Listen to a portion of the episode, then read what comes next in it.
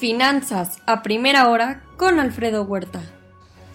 Muy buenos días. Ya son casi 348 millones el total de infectados en el mundo. Ayer sumaron otros 4 millones de nuevos contagios. Mm, eh, ya hay 9.767 millones de dosis aplicadas en el mundo. Estados Unidos con 468 mil por día. México 580 mil por día. China 4.7 millones. En China, tolerancia de cero COVID frenó la recuperación del consumo. Además, el desplome del sector inmobiliario, la normalización de las exportaciones y un incremento en el nivel de regulación en varios sectores como el tecnológico y educativo afectan el entorno eh, y su proceso de desaceleración. Hay estimaciones de crecimiento anual por debajo del 5%. Eh, por otro lado, Estados Unidos y Europa cierran filas ante amenaza rusa en Ucrania. Ahora Rusia se expande por mar, no cesa en sus amenazas. Reino Unido envía y Estados Unidos envían armamentos a Ucrania. La Fed abre debate, eh, un estudio eh, sobre el dólar digital en el cual aún no toma una posición sobre la creación de una moneda. La El Brainard, nominada como vicepresidenta, defiende el proyecto. Ventas de vivienda en Estados Unidos alcanzaron un máximo de 15 años al registrar 8,5% de incremento en 2021. Cae el índice de aprobación del presidente Joe Biden al 43%, el nivel más bajo en su presidencia, afectado por un agotamiento por la pandemia COVID y un aumento en costos económicos. En cuanto a los mercados, con poca información económica este viernes, eh, los eh, mercados de capitales en Estados Unidos y México están con un balance semanal negativo hasta el momento. El dólar gana un poco de terreno ya en enero 0.2% de su plusvalía y el peso mexicano pierde en la semana 1.1%. El índice de volatilidad VIX incrementa pudiendo generar un riesgo eh, la próxima semana, en la cual también esta próxima semana habrá decisión de política monetaria de la Fed. Hoy las criptomonedas caen fuerte, el Bitcoin abajo 8%, ya por debajo de los 40 mil dólares y tendrá una prueba muy importante, 37.800 dólares. El rendimiento del bono a 10 años está operando en Estados Unidos en 1,79, 4 puntos base arriba. En Asia Pacífico, sesgo negativo con China y Japón a la baja, 0.9% cada uno. En Europa dominan bajas desde casi 0.8 hasta 1.8%. China, Francia, Alemania, perdón, España, Francia, Alemania, Italia y el Financial Times de Londres negativos. En divisas hoy, un índice dólar que presenta baja del 0.1%, el euro cerca del 0.3% arriba en 1.134 y la libra negativa 0.2%.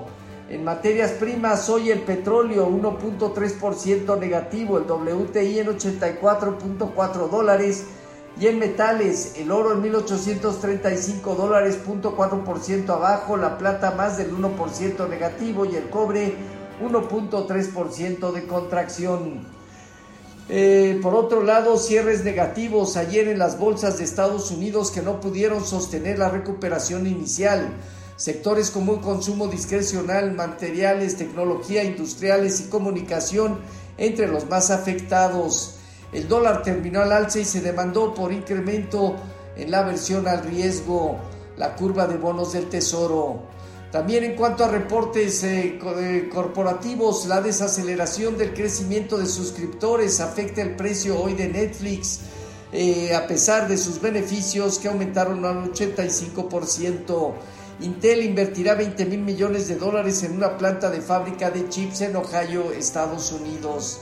Así, el Dow Jones eh, parte de los 34.715 eh, unidades, tienen 34.600 puntos, un punto bajo muy relevante que de penetrarlo implicaría hasta 32.500 unidades. El Nasdaq en 14.154 unidades probará 13.950 puntos y de penetrarlo hasta 12.600 unidades. Por eso hablamos de día importante en cierre, balance semanal importante y en su caso la próxima semana podría haber mayor volatilidad errática. El Standard Poor's en 4.482 puntos perdió el 1.1%. El rendimiento del bono a 10 años se ubicó cerca de 1.83. Hoy, como hemos comentado, el informativo opera alrededor de 1.78, 1.79. Con respecto a nuestros eh, mercados, tipo de cambio finalizó en 20.53 con marginal apreciación. Sin embargo, confirme y valida eh, piso alrededor de 20.30, 20.25 y en la parte superior buscará probar 20.65 que de superarlo implicaría de 20.85 a 21 pesos.